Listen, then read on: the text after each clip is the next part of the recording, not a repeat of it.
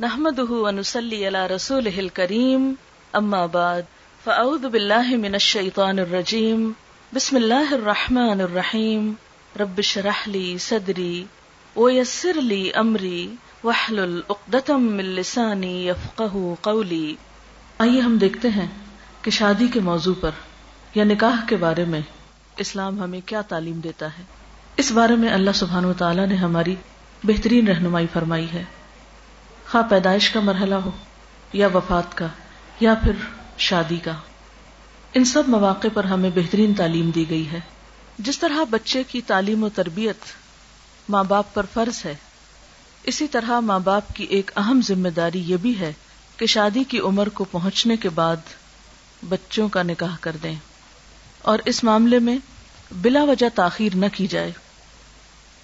نبی صلی اللہ علیہ وسلم نے فرمایا جس شخص کے ہاں بچہ پیدا ہو، وہ اس کا اچھا نام رکھے، اس کو ادب سکھائے۔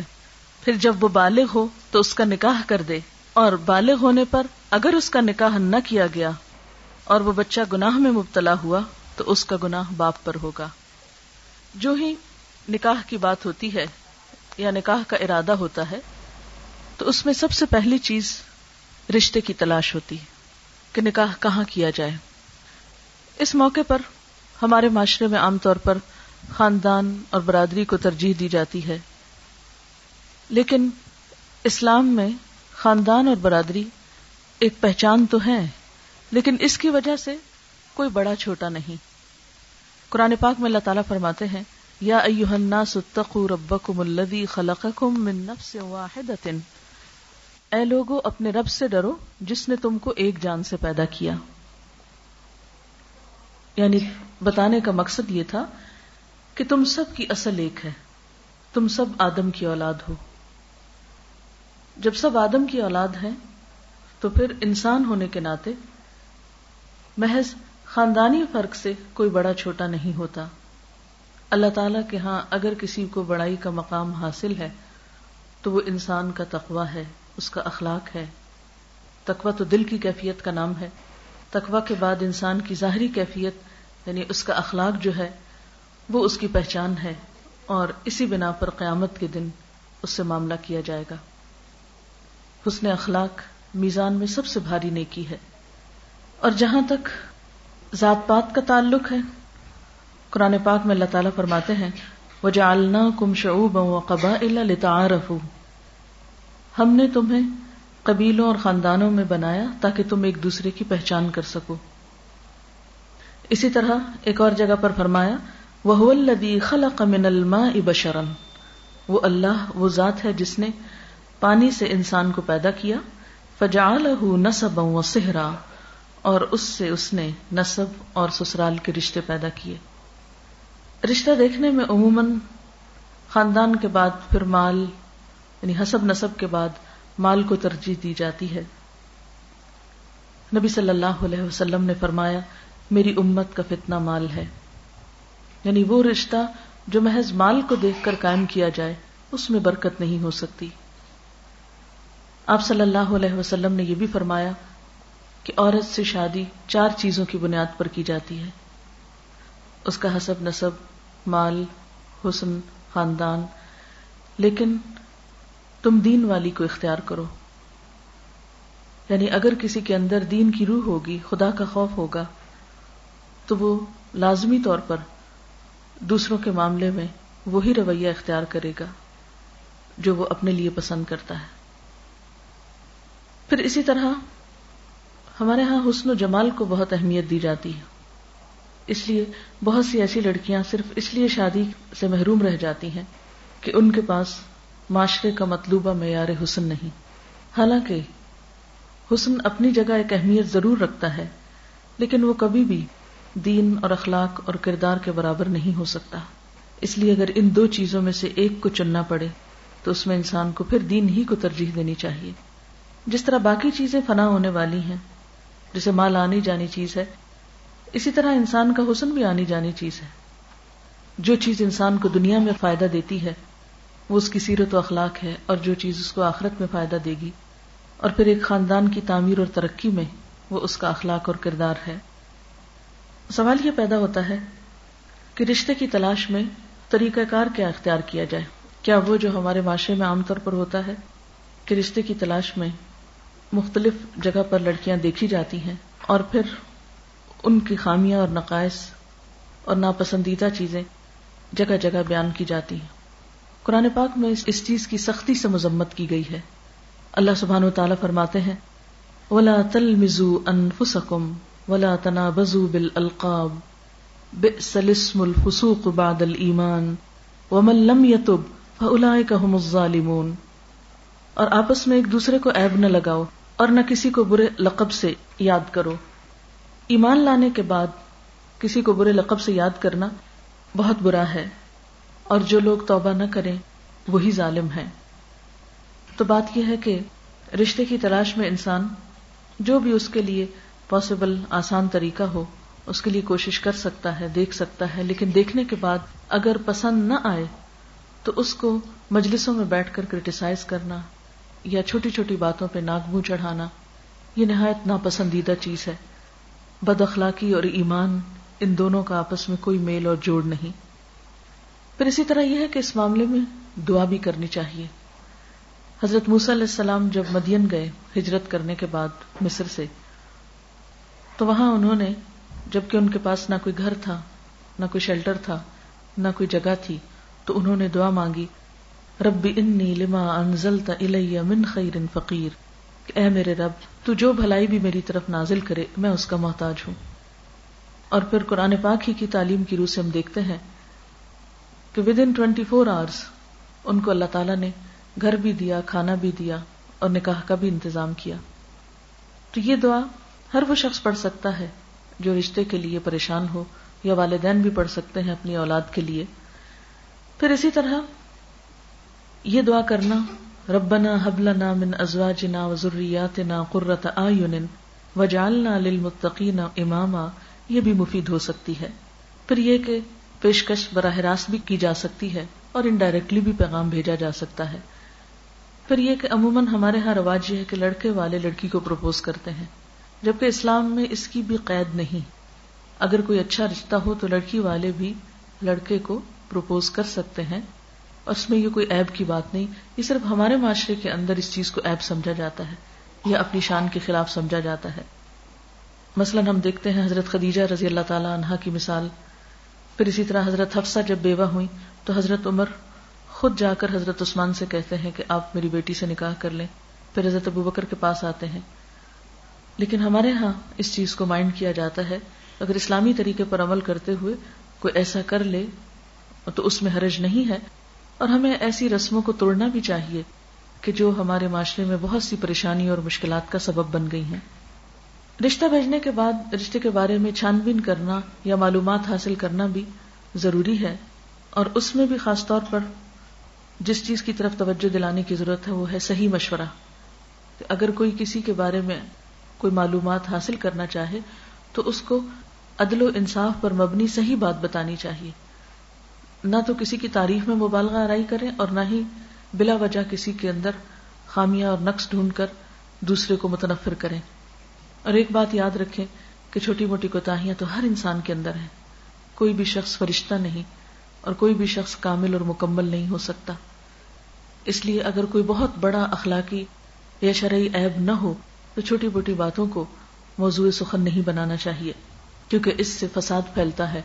اور ان اللہ لا يحب المفسدین، اللہ تعالیٰ فساد پھیلانے والوں کو پسند نہیں کرتا۔ ہم دیکھتے ہیں کہ نبی صلی اللہ علیہ وسلم کے زمانے میں حضرت فاطمہ بنت قیس کو دو لوگوں نے پیغام بھیجا۔ تو انہوں نے حضور صلی اللہ علیہ وسلم سے مشورہ کیا۔ تو آپ نے دونوں کے بارے میں درست بات ان کو بتا دی۔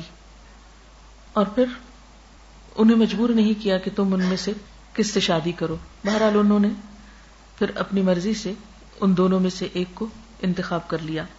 پھر اسی طرح آپ صلی اللہ علیہ وسلم نے یہ بھی فرمایا ہے، جب ایک شخص نے ایک عورت سے نکاح کرنا چاہا، تو آپ نے یہ بھی فرمایا کہ اس کو دیکھ لو، کیونکہ انصار کی عورتوں کی آنکھوں میں کچھ نقص ہوتا ہے۔ تو ایسا نہ ہو کہ بعد میں تمہیں نباہ کرنے میں مشکل ہو۔ تو اس سے یہ بھی پتا چلتا ہے کہ نکاح کرنے سے پہلے لڑکی کو دیکھ لینا یہ بھی اسلام میں جائز ہے۔ اور اس کی بلکہ تلقین کی گئی ہے۔ ہمارے ہاں ویسے لڑکی چاہے پردہ کرے یا نہ کرے، لڑکے کو دکھانے میں سب ہچکچاتے ہیں، یا یہ کہ لڑکے کے خاندان والوں کو دکھانے کو مائنڈ کرتے ہیں۔ جبکہ اس دکھانے کی طرف دین نے خود توجہ دلائی ہے، خصوصاً اگر دوسرے فریق کا مطالبہ ہو۔ اس کے بعد استخارہ کرنا چاہیے۔ استخارے سے کوئی غیب کی خبر نہیں پتہ چلتی۔ اور نہ ہی استخارے کا مطلب یہ ہے کہ آپ فیوچر کے بارے میں کچھ معلوم کریں۔ عموماً رواج یہ ہے کہ لوگ کسی سے استخارہ کراتے ہیں اور پوچھتے یہ ہیں کہ اچھا آپ استخارہ کر کے ہمیں بتائیں کہ یہ چیز اچھی ہوگی یا نہیں ہوگی۔ تو یہ طریقہ درست نہیں ہے۔ استخارہ خود کرنا چاہیے۔ استخارہ کا مطلب ہے خیر کی دعا مانگنا۔ اللہ تعالیٰ سے ایک طرح سے خیر چاہنا۔ اور اس کا مصنون طریقہ کیا ہے کہ دو نفل نماز پڑھی جائے اور اس کے بعد استخارے کی مصنون دعا کو پڑھ لیا جائے، پوری خلوص کے ساتھ، یکسوئی کے ساتھ۔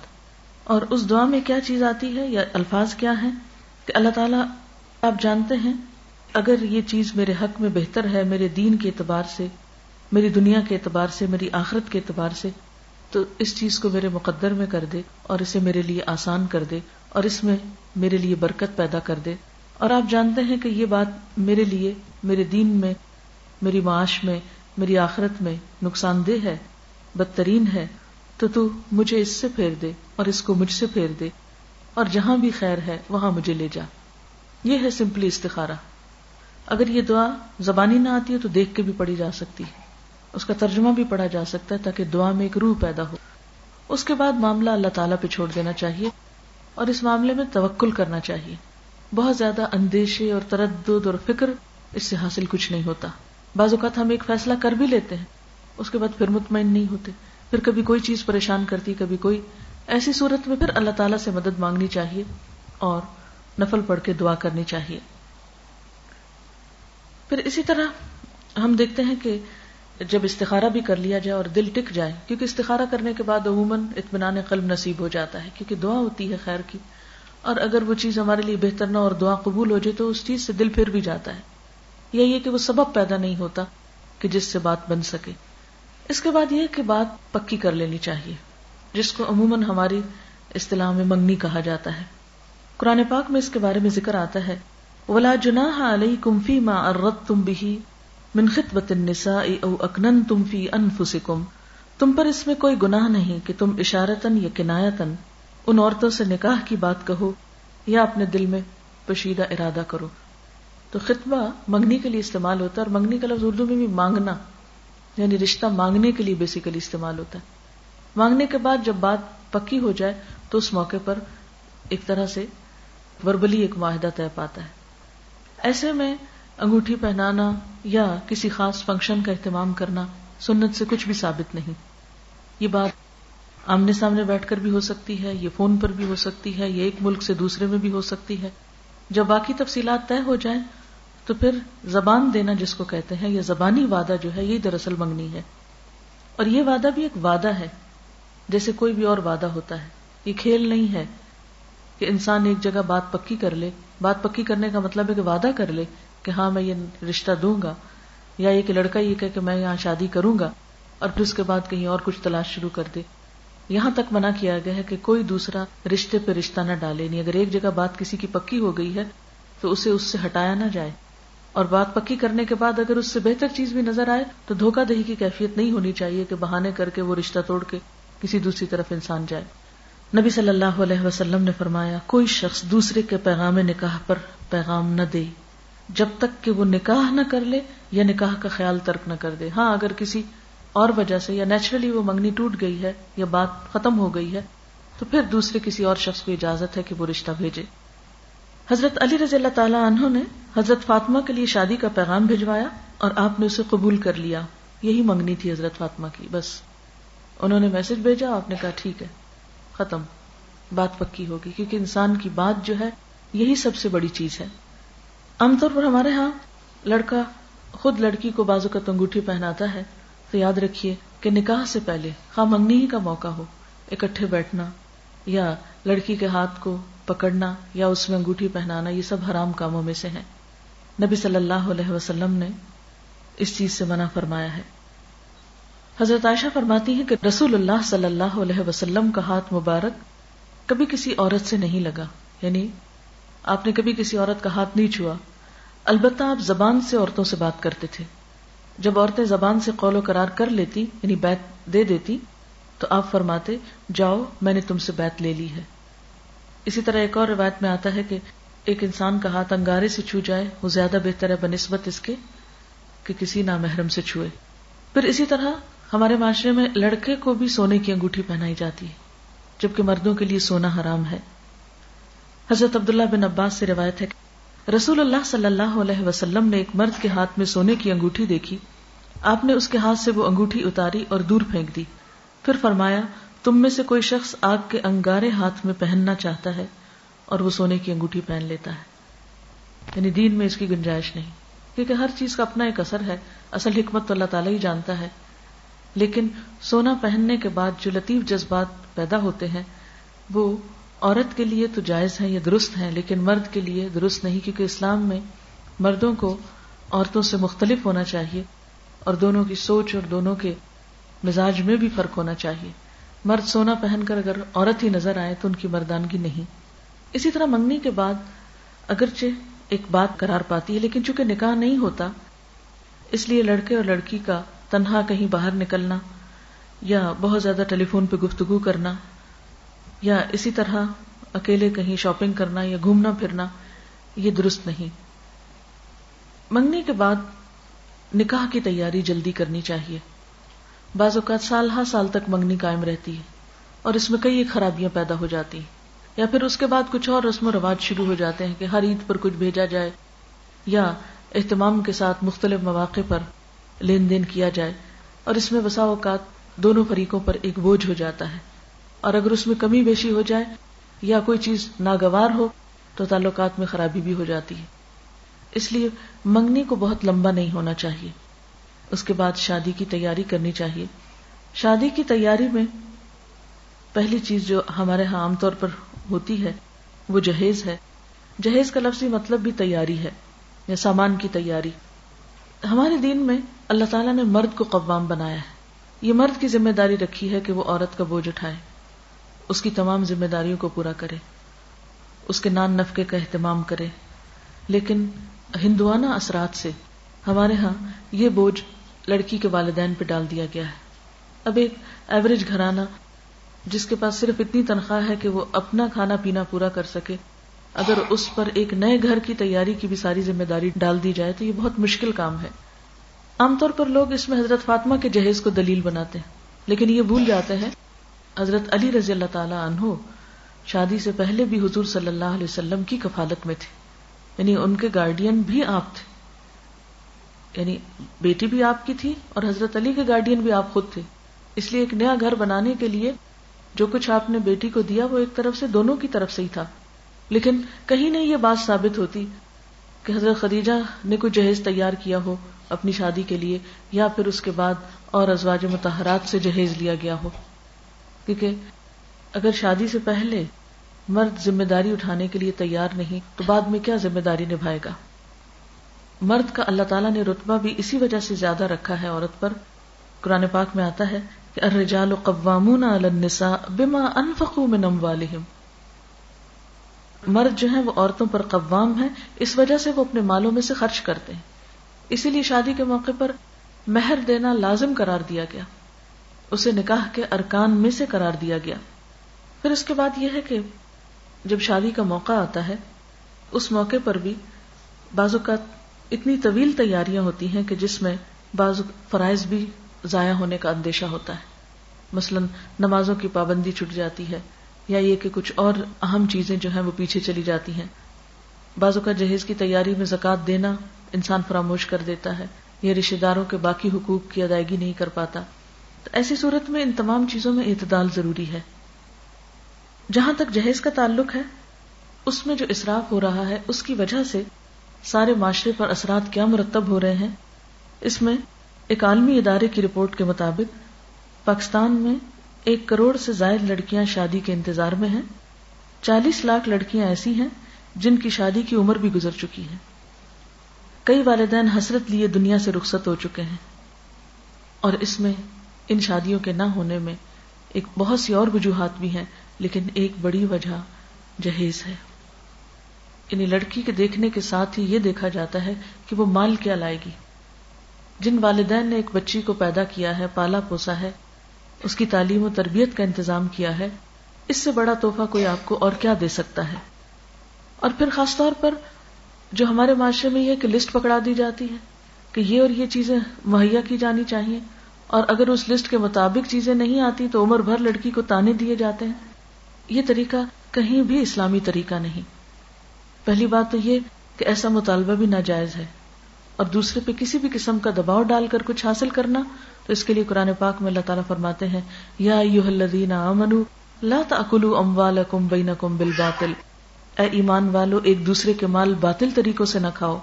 ایک اور حدیث میں آتا ہے المسلم حرام دمہ و ایک مسلمان پر دوسرے مسلمان کا خون، اس کا مال اور اس کی عزت و آبرو حرام ہے۔ کہ کسی بچی کو تانے دیے جائے یا اس کو ستایا جائے، صرف اس وجہ سے کہ وہ مطلوبہ جہیز لے کر نہیں آئی۔ ایسا کرنا ظلم ہے اور ظلم قیامت کے دن کے اندھیرے بن جائے گا۔ الظلم ظلمات یوم القیامہ۔ لیکن اس کا یہ مطلب بھی نہیں کہ انسان اپنی بیٹی کو کوئی بھی چیز دے نہیں سکتا یا کچھ بھی دینا حرام ہے یا ممنوع ہے۔ ایسے میں جب ایک نیا گھر بنتا ہے تو دونوں خاندان مل کر اگر نئے جوڑے کے لیے کوئی بھی چیز تیار کرتے ہیں ضروریات میں سے، جتنی استطاعت ہے ان کی یا اپنے شوق یا خوشی سے، تو اس کے بارے میں کہیں ممانت بھی نہیں آئی کہ ایسا کرنا بالکل حرام یا ممنوعات میں سے ہے۔ یہ وہ چیز ہے جس کے بارے میں شریعت نے خاموشی اختیار کی ہے۔ یعنی دونوں فریقین کی رضامندی پہ رکھا ہے۔ ہمارے ہاں ایک اور چیز یہ بھی ہے کہ لڑکی کو بعض اوقات وراثت سے محروم کر دیا جاتا ہے۔ یہ کہہ کر کہ تمہاری شادی کے موقع پر تمہیں اتنے کا جہیز دیا گیا تھا، وہ ورثے سے منہا کر لیا گیا یا وہ سمجھو کہ تمہارا ورثہ ہی تھا۔ حالانکہ ورثہ جو ہے وہ مرنے کے بعد تقسیم ہوتا ہے، جبکہ جہیز تو زندگی میں دیا جاتا ہے۔ شادی میں اہم ترین چیز نکاح اور ولیمہ ہے۔ باقی چیزیں عموماً ہم صرف معاشرتی رسوم و رواج کی وجہ سے کرتے ہیں، جبکہ شادی کا اصل بڑا حصہ نکاح ہے۔ یہاں چلتے چلتے یہ بات بھی کی جائے کہ نکاح کرنا ضروری کیوں ہے۔ مرد اور عورت کا جو تعلق ہے، اس کے بارے میں دنیا میں دو انتہائیں پائی جاتی ہیں۔ ایک انتہا یہ ہے کہ کسی بھی قانونی بندھن کے بغیر آزادانہ تعلق قائم کیا جائے۔ جو مرد جس عورت سے چاہے اور جو عورت جس مرد سے چاہے تعلق قائم کر لے۔ ایک دوسری انتہائی نظریہ یہ ہے کہ شادی کی ہی نہ جائے اور شادی کا نہ کرنا بہت ثواب کا کام ہے، جیسا کہ بعض مذاہب میں کہا جاتا ہے۔ اسلام نے ان دو انتہاؤں کے درمیان ایک اعتدال کا راستہ بتایا۔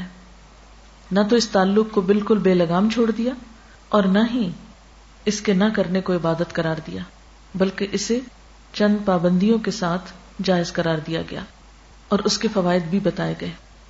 آپ دیکھتے ہیں کہ اگر کسی بھی قانونی معاہدے کے بغیر ایک مرد اور عورت اکٹھے رہتے ہیں، اس میں آپ دیکھیں کہ کوئی بھی ایک دوسرے کے حقوق ادا کرنے کے لیے کسی کو باؤنڈ نہیں کر سکتا۔ کوئی صحیح معنوں میں ایک دوسرے کی ذمہ داری نہیں اٹھا سکتا۔ مرد اور عورت کا ایسا تعلق پھر ذاتی لطف اور خود غرضی کے لیے تو ہو سکتا ہے، لیکن شادی کا جو اصل مقصد ہے کہ ایک خاندان وجود میں آئے، نسل انسانی کی بہترین تربیت ہو، وہ پورا نہیں ہو سکتا۔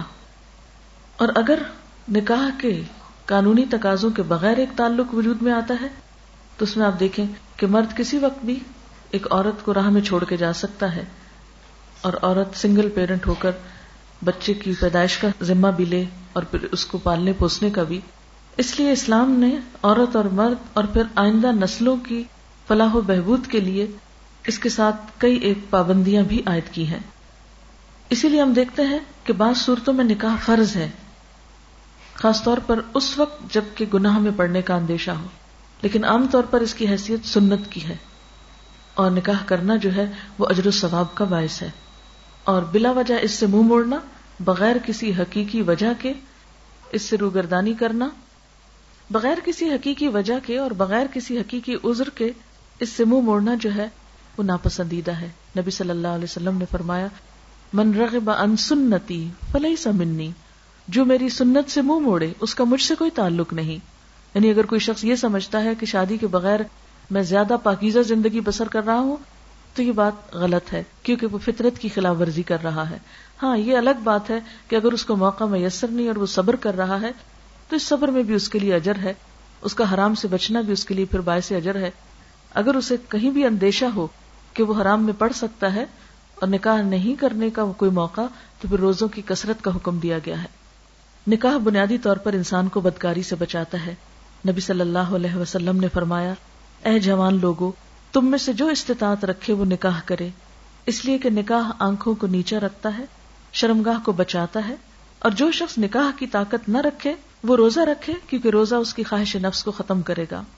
پھر اسی طرح، انسان کو شیطانی خیالات سے بچاتا ہے۔ انسان کے لیے باعث سکون ہے۔ قرآن پاک میں اللہ تعالیٰ فرماتے ہیں وہ من آیات ہی انخل اکلکم من انفسکم ازواجن لتسکنو الیہا وجعل بینکم مودتا و رحمہ، اور اللہ کی نشانیوں میں سے ہے کہ اس نے تمہارے نفسوں میں تمہارے لیے جوڑے پیدا کیے یعنی انسانوں میں سے ہی، تاکہ تم ان سے سکون پاؤ اور تمہارے درمیان محبت اور رحمت پیدا کر دی۔ یعنی نکاح کے ذریعے دین مکمل کر لیتا ہے۔ لہٰذا اسے چاہیے کہ باقی آدھے دین کے معاملے میں اللہ سے ڈرتا رہے۔ یعنی شادی ہو کر آدھا مکمل ہو جائے تو باقی میں پھر خدا کا خوف کرے اور بیوی کے حقوق ادا کرے۔ اور اپنی ذمہ داریاں پوری کرے، اس طرح بیوی شوہر کے حقوق ادا کرے اور بعد کی آنے والی ذمہ داریوں کو نبھائے۔ یعنی صرف یہ نہیں کہ انسان نکاح کر لے اور اس کے بعد اپنے فرائض سے غافل ہو جائے، تو یہ بھی اس کے دین کو نقصان دینے والی چیز ہے۔ آپ صلی اللہ علیہ وسلم نے فرمایا، تین آدمیوں کی مدد کرنا اللہ کے ذمے ہے۔ ایک وہ غلام جس نے اپنے مالک سے آزادی کا معاہدہ کیا اور وہ ادائیگی کی نیت رکھتا ہے۔ نمبر دو، برائی سے بچنے کی نیت سے نکاح کرنے والا۔ اور نمبر تین، اللہ کی راہ میں جہاد کرنے والا۔ پھر اسی طرح نکاح نسل کی بقا اور حفاظت کا ضامن ہے۔ آپ دیکھیں کہ مغرب میں جہاں نکاح ختم ہوتا جا رہا ہے، وہاں ان کی نسلیں بھی ختم ہوتی جا رہی ہیں۔ کیونکہ جب مرد اور عورت اکٹھے رہ رہے ہیں صرف اپنے لطف کی خاطر اور وہ بچوں کا وجود برداشت نہیں کر رہے، تو ایسی صورت میں اس آزادی کا نتیجہ کیا ہو رہا ہے کہ ویسٹ میں اس وقت تشویشناک حد تک ٹین ایجرز کی تعداد کم ہو گئی ہے۔ یعنی انہیں اپنی آئندہ سالوں میں اپنی نسلیں ختم ہونے کا اندیشہ پڑ گیا ہے۔ اس کے برعکس آپ دیکھتے ہیں کہ مسلمان ممالک میں روز بروز تعداد جو ہے وہ بڑھتی چلی جا رہی ہے، کیونکہ شادی کا ایک مقصد اولاد پیدا کرنا بھی ہے۔ اسی لیے نبی صلی اللہ علیہ وسلم نے فرمایا، محبت کرنے والی اور بچے پیدا کرنے والی عورت سے نکاح کرو، کیونکہ میں قیامت کے روز دوسرے انبیاء کے مقابلے میں تمہاری کثرت کی وجہ سے فخر کروں گا۔ نبی صلی اللہ علیہ وسلم اپنی امت کی کثرت کی وجہ سے یعنی تعداد میں زیادتی کی وجہ سے فخر کریں گے۔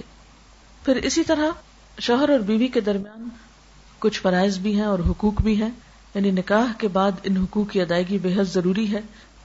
مردوں پہ ذمہ داری ڈالی گئی کہ وہ بیوی کے حقوق ادا کرنے میں سب سے زیادہ جس چیز کا خیال رکھیں وہ ہے معروف۔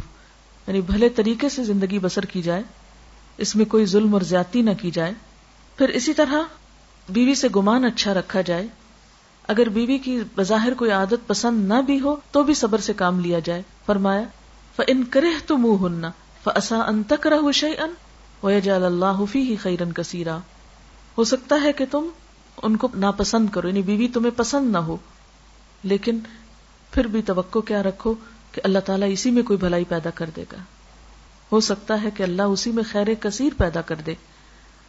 اور بازو کا چھوٹی چھوٹی باتوں پر دل برا کر لیا جاتا ہے اور دلوں میں گرہ لگا لی جاتی ہیں اور ایک دوسرے کے لیے دل تنگ ہو جاتے ہیں اور انسان ایک دوسرے کا احترام کھو بیٹھتا ہے۔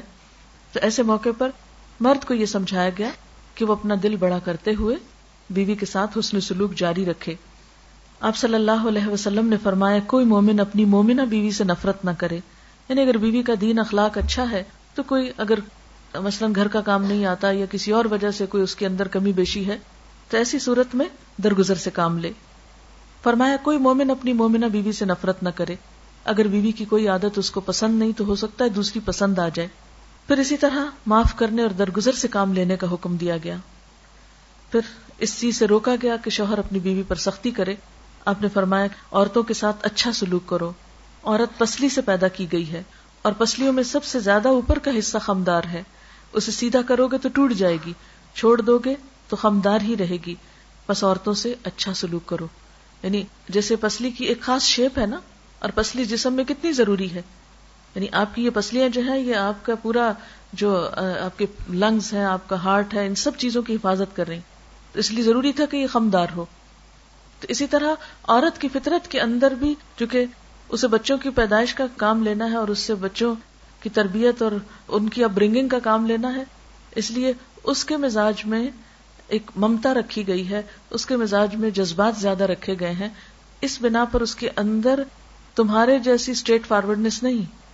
اس کو پسلی سے تشبیح دے کے بتایا گیا کہ جس طرح پسلی میں خم ہوتا ہے، ایسے ہی اس کے اندر بھی ایک اپنی ایک مرضی ہوتی ہے، خم ہوتا ہے۔ تم اس سے بالکل سیدھا کرنے کی کوشش مت کرو۔ اور کس طرح سیدھا؟ کیونکہ مرد کی سوچ ہے، وہ مختلف ہے۔ یعنی جیسے تم سوچتے ہو، ویسا مت ایکسپیکٹ کرو کہ بیوی بھی بالکل ویسے ہی سوچے گی۔ یہ جیسے تم کام کرتے تو بیوی کو تم اسی مطابق کام کرانے کی کوشش کرو۔ نہیں، عورت اور مرد کے مزاج میں فرق ہے۔ فطری فرق ہے، اس فرق کو باقی رہنے دو۔ اور زبردستی کر کے اس کو ختم نہ کرو، ورنہ کیا ہوگا؟ ٹوٹ جائے گی۔ یعنی اگر تم ہر چیز اپنی مرضی کے مطابق کرانا چاہو گے تو یہ رشتہ قائم نہیں رہے گا۔ کچھ تمہاری مرضی ہوگی اور کچھ اس کی مرضی چلے گی۔ تب جا کر یہ نباہ ہوگا۔ پھر اسی طرح بیوی کے ساتھ حسن اخلاق کا حکم دیا گیا۔ آپ نے فرمایا خی رکم خی رکم ہی وہ انخی رکم لہلی تم میں سب سے بہتر وہ ہیں جو اپنے اہل و عیال میں سب سے اچھے ہیں۔ اور میں تم سب میں اپنے اہل و عیال کے لیے اچھا ہوں۔ آپ نے فرمایا، کامل ایمان والے مومن وہ ہیں جو اپنے اخلاق میں سب سے اچھے ہوں۔ کامل ایمان والے مومن وہ ہیں جو اپنے اخلاق میں سب سے اچھے ہوں۔ اور تم میں سب سے اچھے وہ لوگ ہیں جو اپنی بیویوں کے حق میں سب سے اچھے ہوں۔ حضرت عائشہ فرماتی ہے کہ میں نبی صلی اللہ علیہ وسلم کے یہاں گڑیوں سے کھیلا کرتی تھی۔ اور میرے ساتھ میری سہیلیاں بھی کھیلتی تھی۔ جب آپ آتے تو وہ چھپ جاتی۔ آپ ان میں سے ایک ایک کو ڈھونڈ کر میرے پاس بھیجتے تاکہ وہ میرے ساتھ کھیلے اسی طرح آپ صلی اللہ علیہ وسلم نے حضرت عائشہ کے ساتھ ایک موقع پر دوڑ لگائی۔ وہ آپ سے آگے نکل گئی۔ پھر کچھ عرصے کے بعد دوبارہ دوڑ لگانے کا موقع آیا۔ تو آپ ان سے آگے نکل گئے تو فرمایا کہ وہ اس دن کا بدلہ ہے۔ یعنی شوہر اور بیوی کے درمیان تعلقات میں ایک خوشگواری کی فضا ہونی چاہیے۔ پھر اسی طرح شوہر کی اہم ترین ذمہ داریوں میں سے یہ ہے کہ وہ بیوی کے اخراجات کی ذمہ داری اٹھائے، اس کا کھانا، پینا، اس کی آئندہ زندگی کی تمام تر ضروریات، اور اس سلسلے میں بچی کے والدین کو پریشان نہ کیا جائے۔ بعض جگہوں پر یہ رواج دیکھا گیا ہے کہ بچی شادی کے بعد جب پریگنٹ ہوتی، بیمار ہوتی، تو ماں باپ کے گھر چھوڑ دیا جاتا ہے۔ اچھا ٹھیک ہو جاؤ تو پھر آ جانا۔ پیدائش کا موقع ہوتا ہے تو ماں باپ کے یہاں بھجوا دیا جاتا ہے۔ فارغ ہو جائے تو پھر آ جانا۔ یعنی یا اسی طرح خدا نخواستہ کوئی اور ایسی بیماری ہو جائے تو اس موقع پر بھی بھجوا دیا جاتا ہے۔ تو شادی کا رشتہ صرف اچھے وقتوں کا رشتہ تو نہیں۔ اور والدین صرف ذمہ داریاں نبھانے کے لیے تو نہیں۔ یہ کس قسم کا اخلاق ہے کہ ایک عورت سے فائدہ اٹھایا جائے اور اس کے بعد اس کی کوئی ذمہ داری قبول نہ کی جائے۔ پھر اسی طرح یہ ہے کہ عورت پر بھی کچھ ذمہ داریاں عائد کی گئی قرآن پاک میں اللہ تعالیٰ فرماتے ہیں فصالحات کان تعتن نیک عورتیں فرما بردار ہوتی ہیں یعنی شوہر کی بات مانتی ہیں۔ دوسری اہم ذمہ داری عورت پر یہ ہے کہ اپنی عزت و ابرو کی حفاظت کرے اور کوئی ایسا کام نہ کرے جس سے شوہر بیوی کی وفاداری میں شک کرے، کیونکہ شک رشتے کا سارا حسن ختم کر دیتا ہے۔ اس لیے ایسی تمام چیزوں سے بچنا چاہیے کہ جس میں آپس میں ایک دوسرے کے درمیان اعتماد باقی نہ رہے۔ اسی لیے عورت کے لیے لازم ہے کہ وہ شوہر کو اپنے محبت کا، اپنی وفاداری کا یقین دلائے۔ آپ صلی اللہ علیہ وسلم نے فرمایا، عورت جب پانچ وقت کی نماز پڑھے، اپنی آبرو کی حفاظت کرے تو وہ جنت کے جس دروازے سے چاہے داخل ہو جائے۔ آپ نے یہ بھی فرمایا، خدا پہ ایمان رکھنے والی عورت کے لیے جائز نہیں کہ وہ اپنے شوہر کے گھر میں کسی ایسے کو آنے دے جس کا آنا شوہر کو پسند نہیں۔ کیونکہ ہوتا ہے نا شادی کے بعد، بعض اوقات ہسبینڈس کو یہ نہیں اچھا لگتا کہ کوئی خاص شخص ان کے گھر میں آئے، کوئی میل وزٹر ہو سکتا ہے۔ بعض اوقات رشتے دار کوئی ہو سکتے ہیں جن کے آنے سے گھر میں فساد ہوتا ہے۔ تو ایسے میں عورت کو اپنے شوہر کو زیادہ ترجیح دینی چاہیے، اس کی بات زیادہ سننی چاہیے بنسبت اس کے کہ انسان باقی لوگوں کو زیادہ اہمیت دے۔ اور حقیقت یہ ہے کہ ازدواجی زندگی کی خوشیوں کا راز اس میں ہے کہ شادی کے بعد شوہر ہر دوسرے رشتے سے زیادہ اہم ہو جائے۔ ہم دیکھتے ہیں کہ اولاد کے لیے والدین کی اطاعت بہت ضروری ہے۔ لیکن شادی کے بعد ایک عورت کے لیے شوہر کی اطاعت والدین کی اطاعت سے بھی بڑھ کر ہے۔ مثلاً اگر والدین بلائیں کہ آج ہمارے ہاں آ جاؤ، یہاں نائٹ اسپینڈ کرو اور شوہر اس چیز کو پسند نہ کرے تو لڑکی کو شوہر کی بات ماننی چاہیے، والدین کی نہیں، والدین سے آسان طریقے سے معذرت کر لے۔ پھر اسی طرح یہ ہے کہ عورت پہ یہ بھی لازم ہے کہ اپنے گفتگو، اپنے لباس اور اپنے اخلاق کے ذریعے شوہر کا دل جیتے۔ ہم عام طور پر محض لباس اور زیور سے شوہر کا دل جیتنا چاہتے ہیں، جبکہ یہ کافی نہیں۔ ٹھیک ہے، زیب و زینت عورت کا حق ہے، یہ ایک فیکٹر ہے، لیکن ہول سول یہی چیز کام نہیں آتی۔ اگر ایک عورت کی زبان اچھی نہیں اس کی زبان میں مٹھاس نہیں اپنے شوہر کے لیے یا اس کی قدر نہیں، عزت نہیں، تو محض اچھے لباس اور اچھا زیور جو ہے وہ شوہر کے لیے کچھ ویلو نہیں رکھتا۔ وہ تو آنکھ اٹھا کر بھی نہیں دیکھے گا، کیونکہ انسان کسی کے مال سے بڑھ کر اس کے اخلاق کا قدردان ہوتا ہے۔ پھر اسی طرح یہ ہے کہ شوہر کی اطاعت ہر معاملے میں، سوائے ان معاملات کے جہاں اللہ تعالیٰ کی نافرمانی ہو رہی ہو۔ اور شوہر کے خاص حق میں خصوصاً اطاعت۔ اور اس میں آپ دیکھیں کہ شوہر کا جو خاص حق ہے وہ بھی تو دراصل اللہ تعالیٰ ہی کا حکم ہے۔ بعض اوقات اگر انسان کے اوپر وہ چیز ناگوار ہو اور طبیعت اس کے خلاف ہو، تو بھی انسان محض اجر کی خاطر اللہ تعالیٰ کا حکم سمجھ کر سیکریفائس کر سکتا ہے۔ نبی صلی اللہ علیہ وسلم نے فرمایا، جب تم میں سے کوئی اپنے شوہر کی خوشی کا خیال رکھتی ہے، تو گھر بیٹھ کر اس سارے اجر کو پا لیتی ہے جو شوہر باہر جا کے کما رہا ہوتا ہے۔ یعنی بڑے بڑے کام جو مرد، جہاد اور جمعہ کی نماز اور مسجد کی نمازیں اور اسی طرح کے اور بڑے کام کر رہے ہوتے ہیں۔ ایک عورت اگر شوہر کی خوشی کا خیال رکھتی ہے اور اس کی اطاعت گزار اور وفادار ہوتی ہے، تو ان ساری نیکیوں کا اجر جو شوہر باہر کما رہا ہے، اسے گھر میں بیٹھ کے مل جاتا ہے۔ پھر اسی طرح یہ ہے کہ شوہر کا شکر گزار ہونا چاہیے۔ نبی صلی اللہ علیہ وسلم ایک مرتبہ حضرت اسما کے پاس سے گزرے، وہ اپنی پڑوسن سہیلیوں کے ساتھ تھی۔ وہ کہتی ہیں کہ آپ نے ہمیں سلام کیا اور ارشاد فرمایا۔ تم پر جن کا احسان ہے ان کی ناشکری سے بچو۔ تم میں سے ایک کافی دنوں تک اپنے ماں باپ کے گھر بن بیاہی بیٹھی رہتی ہے۔ پھر اللہ تعالیٰ اس کو شوہر عطا کرتا ہے، اولاد دیتا ہے۔ ان سارے احسانات کے باوجود اگر کسی بات پہ شوہر سے خفا ہوتی ہے تو کیا اٹھتی ہے، مجھے تمہاری طرف سے کبھی کوئی خوشی نہیں ملی۔ مجھے اس گھر میں کبھی کچھ نہیں ملا۔ تو یہ ناشکری کا جملہ ہے اور اس سے پرہیز کرنا چاہیے، کیونکہ حدیث میں آتا ہے قیامت کے دن اللہ تعالیٰ اس عورت کی طرف نظر اٹھا کے نہیں دیکھے گا جو شوہر کی ناشکری ہوگی۔ یعنی اللہ تعالیٰ کو ناراض کرنے والی بات ہے۔ اسی طرح شوہر کی چھوٹی چھوٹی خوشیوں کا خیال رکھنا، اس کی ضروریات کو پورا کرنا، اس کے کام خوشی سے کرنا، یہ بھی ازواجی تعلقات کو بہترین بناتا ہے۔ مثلا حضرت عائشہ رضی اللہ تعالیٰ عنہ مروی ہے کہ وہ حضور صلی اللہ علیہ وسلم کو اپنے ہاتھوں سے تیل لگایا کرتی تھی، خود خوشبو لگاتی تھی۔ حالانکہ یہ دو کام انسان اپنے لیے خود بھی کر سکتا ہے، لیکن دوسرے شخص کا یہ چھوٹے چھوٹے کام کرنا دراصل کیا ظاہر کرتا ہے؟ میں تمہاری کیئر کرتی ہوں، یا یہ کہ میرے دل میں تمہاری اہمیت ہے۔ مجھے یاد ہے کہ ایک دفعہ میں کہیں بیٹھی ہوئی تھی تو ایک خاتون دوسری کو نصیحت کر رہی تھی کہ بیٹا میری جیسی غلطی تم نہ کرنا۔ میں نے غور سے سنا کہ ہو سکتا ہے کہ بہت اچھی کوئی نصیحت کر رہی کہا کہ نہیں، میں نے اپنے شوہر کو بہت لاٹ دیا اور اس کو عادت ڈال دی۔ کہ اس کے کپڑے استری کر کے لا رہی ہوں، اس کے چھوٹے چھوٹے کام کر رہی ہوں۔ اب یہ ہوتا ہے کہ میں مصروف ہوتی ہوں، کر نہیں پاتی، تو بہت مشکل ہو گیا میرے لیے۔ تو تم پہلے دن سے ہی یہ کام نہیں کرنا۔ اس کو عادی نہ کرنا، وہ اپنے کام خود کرے۔ اس طرح کی نصیحتیں بعض اوقات نقصان بھی دے سکتی ہیں۔ ٹھیک ہے، شوہر کی ذمہ داری ہے کہ وہ ایسے کام کرانے کا وہ بندوبست کرے، لیکن سب سے بڑھ کر تو پھر بیوی ہے جو ان چیزوں کی ذمہ داری لینے والی ہے۔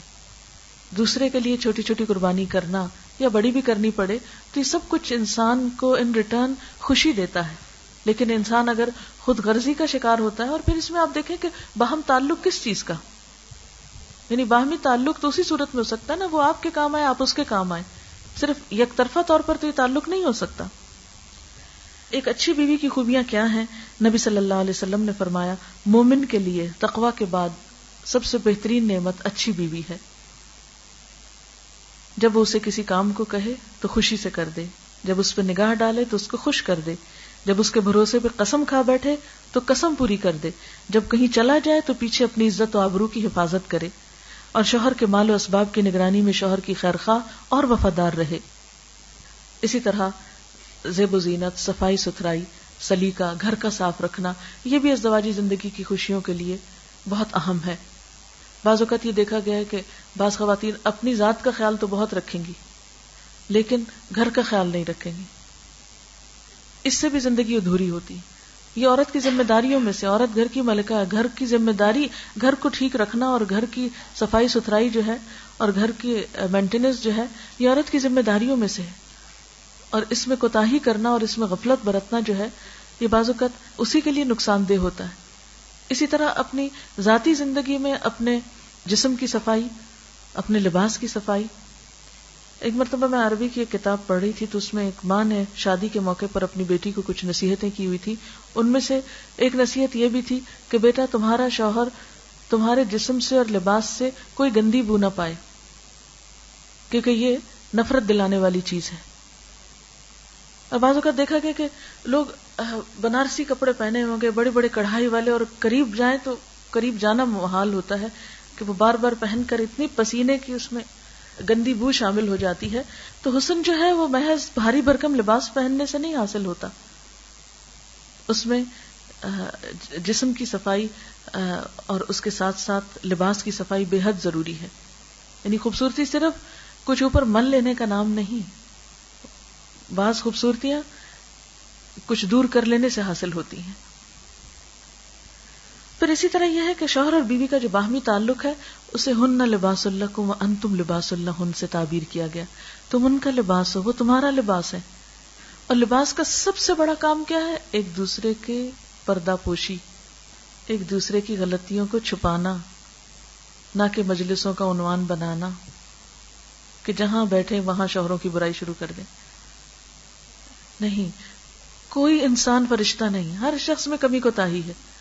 تو ایسے میں شوہر کی عزت اپنی عزت ہے اور اس کو بے عزت کرنا، اپنا، اپنے آپ کو بے عزت کرنا یعنی شوہر کی بے عزتی دراصل اپنا لباس تار تار کرنا ہے۔ اور اسی طرح بیوی کو دوسروں میں بدنام کرنا دراصل اپنے آپ کو ننگا کرنا ہے۔ لباس اگر بدنما ہوگا، اس پہ داغ دبے ہوں گے، تو کس کی شان میں فرق آئے گا؟ پہننے والے کی۔ اسی طرح لباس جو ہے وہ زینت کا سبب ہے۔ انسان کے عزت و وقار کے انسان اپنے لباس سے پہچانا جاتا ہے۔ پھر اسی طرح یہ ہے کہ انسان اپنے لباس کی کبھی کوئی خامی کسی سے سن نہیں سکتا۔ مثلا اگر کوئی کہے کہ وہ آپ کے لباس پہ یہ لگا ہوا تو آپ فوراً اس کو چھپانے کی کوشش کریں گے کہ نہیں، یہ کسی کو نظر نہ آئے۔ یعنی کوئی بھی داغ دھبا ہوگا تو آپ کبھی بھی نمایاں نہیں کریں گے اس کو۔ تو بالکل اس سے بیوی میں اگر کوئی کمی بیشی یا شوہر میں کوئی، تو نمایاں کر کر کے دکھانے کی چیز تو نہیں ہے۔ ٹھیک ہے، بعض اوقات ایسی تکلیف دہ چیزیں ایک دوسرے سے پیش آ جاتی ہیں، تو ایسی بحثوں کو ڈسکشنز کو، لڑائی جھگڑوں کو تنہائی میں کر لینا چاہیے، نہ کہ سب کے سامنے۔ اس میں انسان کی عزت نہیں۔ بعض اوقات ہم دوسرے کی برائیاں کر کے یہ سمجھتے کہ اس سے اس سے بڑی ہماری بڑائی ظاہر ہوگی، یا یہ کہ اس میں ہماری شان بنے گی تو نہیں۔ یعنی شوہر بیوی کے لیے اور بیوی شوہر کے لیے اگر ایسا رویہ اختیار کرتا ہے تو وہ دوسرے کی نہیں، اپنی بےزتی کر رہا ہوتا ہے۔ آپ صلی اللہ علیہ وسلم نے فرمایا تم میں سے ہر ایک کو شکر گزار دل ذکر کرنے والی زبان، مومنہ بیوی، جو آخرت کے بارے میں تمہاری مددگار ثابت ہو، حاصل کرنے کی کوشش کرنی چاہیے۔ یعنی یہ زندگی کی نعمتوں میں سے ہے۔ شکر گزار دل، ذکر کرنے والی زبان اور نیک بیوی۔ جس کو یہ نصیب ہو جائے، اس کے لیے یہ دنیا بھی راحت ہو جاتی ہے، یہ دنیا بھی جنت بن جاتی ہے۔ اس کے لیے ہمیں ایک اچھی عورت اور اچھی بیوی بننے کے لیے صحابیات کی زندگی کا مطالعہ کرنا چاہیے۔ اور خصوصاً ان عورتوں کی زندگی کا جن کے بارے میں نبی صلی اللہ علیہ وسلم نے فرمایا، کائنات کی بہترین خواتین چار ہیں۔ مریم بنت عمران، خدیجہ بنت خوالد فاطمہ بنت محمد اور پھر اون کی بیوی حضرت آسیہ۔ یعنی ان کے کردار کو اپریشیٹ کیا گیا۔ پھر اس کے علاوہ یہ ہے کہ شادی صرف لڑکے اور لڑکی کی نہیں ہوتی۔ اس کے ساتھ دو خاندانوں کے درمیان بھی ایک گہرا تعلق وجود میں آتا ہے، جو بازوقت نیا ہونے کی وجہ سے کئی مس انڈرسٹینڈنگ کا شکار ہو جاتا ہے۔ لڑکی کے لیے لڑکے کے والدین اور لڑکے کے لیے لڑکی کے والدین سسرال کہلاتے ہیں۔ دونوں کے والدین کی عزت اور احترام جو ہے وہ بے حد ضروری ہے۔ بعض اوقات لڑکے کے والدین کی عزت و احترام تو بہت اہم سمجھی جاتی ہے، لیکن لڑکی کے والدین کو ہمیشہ نیچا ہی کیا جاتا ہے۔ یہ ہمارے معاشرے کی ایک بہت ہی بدقسمتی ہے کہ لڑکی کے والدین کو بس جھکا کر ہی رکھا جاتا ہے کہ جرم ہے ان کا، انہوں نے لڑکی کو پیدا کیا۔ یہ بہت ہی ایک غلط قسم کی رسم ہے۔ اس میں ہونا کیا چاہیے؟ یعنی لڑکی جو ہے، وہ اپنے شوہر کے والدین کی عزت کو اپنا فرض سمجھے اور اسی طرح لڑکا جو ہے، وہ بیوی کے والدین کی دل و جان سے عزت کرے۔ یعنی اگر وہ چاہتے ہیں کہ آپس میں تعلق درست رہے، تو صرف ایک دوسرے کی عزت سے بات نہیں بنے گی۔ ماں باپ سب کو پیارے ہوتے چاہے وہ خرابی کیوں نہ ہو، کیسے بھی ہو تو ایک دوسرے کے ماں باپ کی عزت جو ہے، وہ بھی بہت ضروری ہے۔ بعض لوگ یہ کہتے ہیں کہ قرآن پاک میں کہاں ساس سسر کا ذکر کیا گیا ہے اور کہاں ان کے حقوق بتائے گئے ہیں۔ لیکن بات یہ ہے کہ ساس سسر جو ہے دونوں طرف کے والدین کے درجے میں ہیں۔ اور جہاں والدین کا درجہ آ جاتا ہے، تو وہاں پر پھر دوسری کوئی بات فائدہ نہیں دیتی۔ والدین کی عزت، احترام، محبت، ان کے ساتھ رحمت و شفقت کا معاملہ کرنا۔ اور والدین اپنے ہوں یا شوہر کے ہوں، ان کے ساتھ حسن سلوک جو ہے، وہ ان نیکیوں میں سے ہے جس کا بدلہ انسان کو دنیا میں ملتا ہے۔ اور ان کے ساتھ بد سلوکی ان گناہوں میں سے ہے جس کی سزا دنیا میں ملتی ہے انسان کو۔ اس لیے اس معاملے میں بہت ہی محتاط رہنے کی ضرورت ہے۔ اب میں چند ایک باتیں نکاح کے موقع سے متعلق کہنا چاہوں گی۔ جسٹ فار انفارمیشن کہ نکاح میں کیا کیا چیزیں جو ہیں وہ بہت ضروری ہوتی ہیں۔ نمبر ایک یہ کہ ولی کی موجودگی۔ ولی یعنی باپ ہو سکتا ہے یا اس باپ اگر نہ ہو تو کچھ اور رشتے دار ہو سکتے ہیں۔ لیکن ولی کا ہونا اس لیے ضروری ہے کہ یہ لڑکی کے لیے پروٹیکشن کا باعث ہوتا ہے۔ ہم نے دیکھو کہ ہمارے معاشرے میں بھی لڑکی، لڑکے کے مقابلے میں کمزور ہوتی ہے۔ بازو کا تو اپنے حقوق کو خود پروٹیکٹ نہیں کر سکتی۔ تو ولی اس کے لیے یعنی ایک طرح سے اس کے سر پر ہاتھ رکھتا ہے یا اس کے لیے ایک سپورٹ بنتا ہے۔ پھر اسی طرح گواہوں کا موجود ہونا، ایجاب و قبول، پھر نکاح کا اعلان کرنا، پھر مہر، پھر خطبہ نکاح، یہ نکاح کے ارکان ہیں۔ گھر سے بھاگ کر لڑکیوں کا نکاح کر لینا درست نہیں۔ نبی صلی اللہ علیہ وسلم نے فرمایا، لا نکاح اللہ بے ولی ولی کے بغیر نکاح نہیں ہوتا۔ نبی صلی اللہ علیہ وسلم نے یہ بھی فرمایا، جو عورت اپنا نکاح ولی کی اجازت کے بغیر کرے، اس کا نکاح باطل ہے باطل ہے باطل ہے۔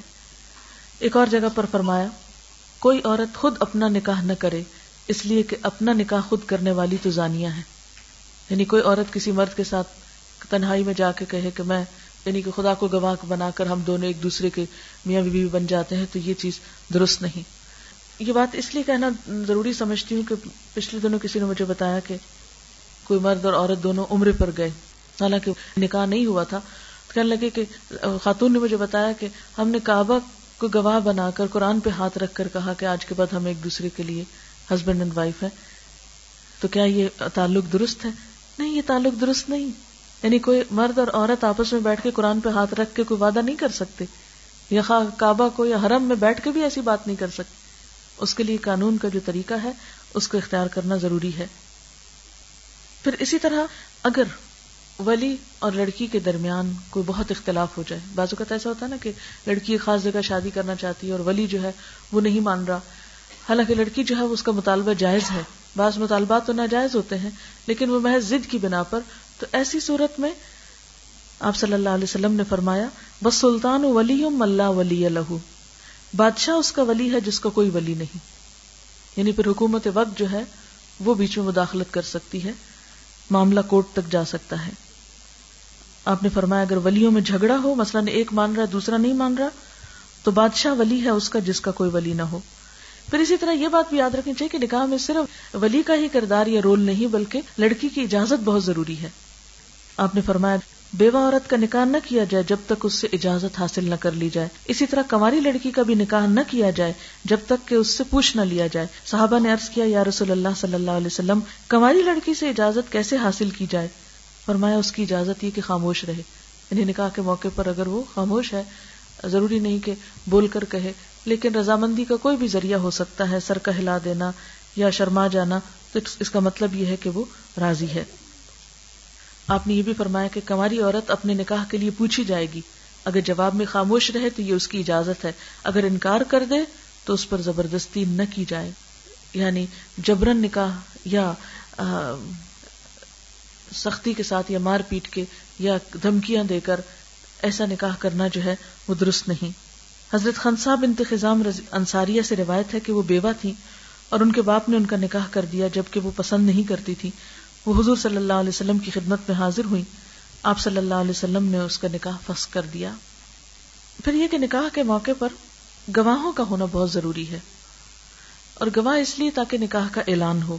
پھر ایجاب و قبول یعنی ایجاب و قبول کا مطلب یہ ہے کہ لڑکا اور لڑکی جو ہے یعنی لڑکا جب پروپوز کرے تو اس کے بعد لڑکی جو ہے وہ اس کو قبول کرے اور نکاح کرانے والا جو ہے، وہ لڑکے سے بھی پوچھتا ہے کہ کیا اتنے مہر پر یہ نکاح جو ہے وہ تمہیں قبول ہے اور اگر وہ کہے کہ ہاں قبول ہے، میں اس پر راضی ہوں، اتنا مہر دوں گا، ان شرائط کو مانے جو پیش کی جا رہی ہیں، تو اس پر نکاح ہو جاتا ہے۔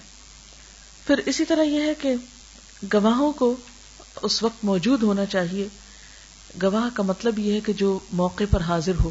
یعنی یہ نہیں کہ آپ دو ایسے لوگوں کا نام لکھوا دیں، اس میں بطور گواہ جو رشتے دار تو ہوں لیکن اوکیزن پہ حاضر نہ ہوں۔ پھر اسی طرح مہر کا دینا جو ہے وہ بہت ضروری ہے۔ قرآن پاک میں اللہ تعالیٰ فرماتے ہیں وہ آت النسا اسدقات نہلا عورتوں کو ان کے مہر خوش دلی سے ادا کرو۔ قرآن پاک میں اللہ تعالیٰ یہ بھی فرماتے ہیں کہ جو ازواجی زندگی کا لطف تم ان سے اٹھاؤ، تو ان کے مہر بطور فرض ادا کرو۔ یعنی مہر کا ادا کرنا جو ہے، یہ فریضہ ہے۔ اور اس میں جان بوجھ کر کوتا کرنا جو ہے، وہ کبیرہ گناہوں میں سے ہے۔ پھر اسی طرح ہم دیکھتے ہیں کہ نکاح کے بعد مہر فوراً بھی دیا جا سکتا ہے اور قدر تاخیر سے بھی یکمشت بھی دیا جا سکتا ہے جو بھی مقرر ہو، اور قسطوار بھی دیا جا سکتا ہے۔ پھر اگر کسی کے پاس مثلا مال نہ ہو یا دینے کی کوئی چیز نہ ہو، تو تعلیم وغیرہ بھی مہر ہو سکتی ہے کہ اگر اس کا وہ تعلیم کا بندوبست یا خود سکھائے یا بعد میں اس کی تعلیم کا ذمہ اٹھائی۔ اور پھر کوئی مقدار مقرر نہیں کی گئی، کم سے کم یا زیادہ مہر کی۔ ہمارے ہاں یہ جو بتیس روپے والا مہر ہے یا ساڑھے بتیس کا اس کا کوئی شرعی جواز نہیں ہے۔ حضرت انس کہتے ہیں کہ ابو طلحہ نے ام سلیم سے نکاح کی درخواست کی تو انہوں نے کہا کہ تم تو ایک مشرق انسان ہو، فلاں شخص نے درخت کاٹ کے جو بت بنایا تم اس کو پوچھتے ہو، تو میں تم سے شادی کیسے کر سکتی ہوں جبکہ میں ایک رب کو مانتی ہوں؟ ہاں اگر تم مسلمان ہو جاؤ تو یہی میرا مہر ہوگا۔ تو اس پر انہوں نے مہر اور کچھ نہیں لیا، ان کا مسلمان ہونا ہی ان کا مہر تھا۔ یعنی کوئی بھی چیز جو عورت بطور شرط رکھ سکتی ہے، جس کو مہر وہ پسند کرے، اور اس میں بھی عورت کی رضامندی ضروری ہے۔ بعض اوقات تو پوچھا ہی نہیں جاتا، خود ہی طے کر دیا جاتا ہے۔ لیکن آسن طریقہ یہ ہے کہ عورت کی رضامندی اس معاملے میں لی جائے۔ پھر یہ کہ بعض اوقات یہ کہا جاتا ہے کہ اچھا بعد میں طے کر لیں گے، تو اس میں پھر مہر مثل دینا ہوتا ہے، خاندان کی دوسری لڑکیوں کو جتنا ملتا ہے اسی کے مطابق طے ہو سکتا ہے۔ آپ صلی اللہ علیہ وسلم نے نکاح کا اعلان کرنے کو بھی کہا یعنی خفیہ نکاح نکاح نہیں یعنی چھپ کے نکاح نہیں ہو سکتا۔ آپ نے فرمایا، حلال اور حرام نکاح کے درمیان فرق کرنے والی چیز دف بجانا اور نکاح کا اعلان کرنا ہے۔ یعنی اعلان کسی بھی طریقے سے ہو سکتا ہے، لیکن اربوں میں عموماً کیا رواج تھا کہ اس موقع پر دف بجاتے تھے اور عورتیں ایسی آوازیں منہ سے نکالتی تھی بازو کا تالیاں بجاتی کچھ بھی۔ تو یہ تمام چیزیں جو ہیں، یہ اعلان میں شمار ہوتی ہیں۔ پھر اسی طرح یہ کہ نکاح کے بعد دلہا دلہن کو مبارکباد دینا چاہیے اور اس کے لیے بھی مصنون دعا سکھائی گئی ہے۔ بارک اللہ لکا و بارک علیہ کما و جمع بینا کما فی خیر۔ بہترین الفاظ ہیں جس کا ترجمہ یہ ہے کہ اللہ تجھے اور تم دونوں کو بہت برکت عطا کرے اور تمہارے درمیان بھلائی پر اتفاق پیدا کرے۔ یعنی بہترین دعا اس وقت کیا ہے؟ برکت کی دعا ہے۔ ہم دیکھتے ہیں کہ حضور صلی اللہ علیہ وسلم نے ایک موقع پر جو دعا دی وہ یوں تھی اللہ مبارک لہم وبارک علیہم۔ اللہ ان کو برکت دے اور ان پہ برکت ڈال یعنی برکت پر برکت۔ ہاں؟ تو اللہ تعالیٰ سے دعا ہے کہ وہ ہمیں زندگی کے ہر موڑ پر اپنی اطاعت کرنے والا بنائے۔ ہم ایسے کام کریں جس سے وہ راضی ہو جائے۔ اور اللہ تعالیٰ ہمارے دین و دنیا کے کام سنوار دعا کر لیتے ہیں۔ سبحان اللہ والحمد للہ ولا الہ الا اللہ واللہ اکبر ولا حول ولا قوة الا باللہ العلی العظیم۔ اللہم صلی علی محمد وعلى آل محمد كما صلیت علی ابراہیم وعلى آل ابراہیم انکا حمید مجید اللہم بارک علی محمد وعلى آل محمد كما باركت على إبراهيم وعلى آل إبراهيم إنك حميد مجيد. ربنا آتنا في الدنيا حسنة وفي الآخرة حسنة وقنا عذاب النار. یا اللہ پاک، جو کچھ ہم نے پڑھا ہے اپنی رحمت سے قبول فرما۔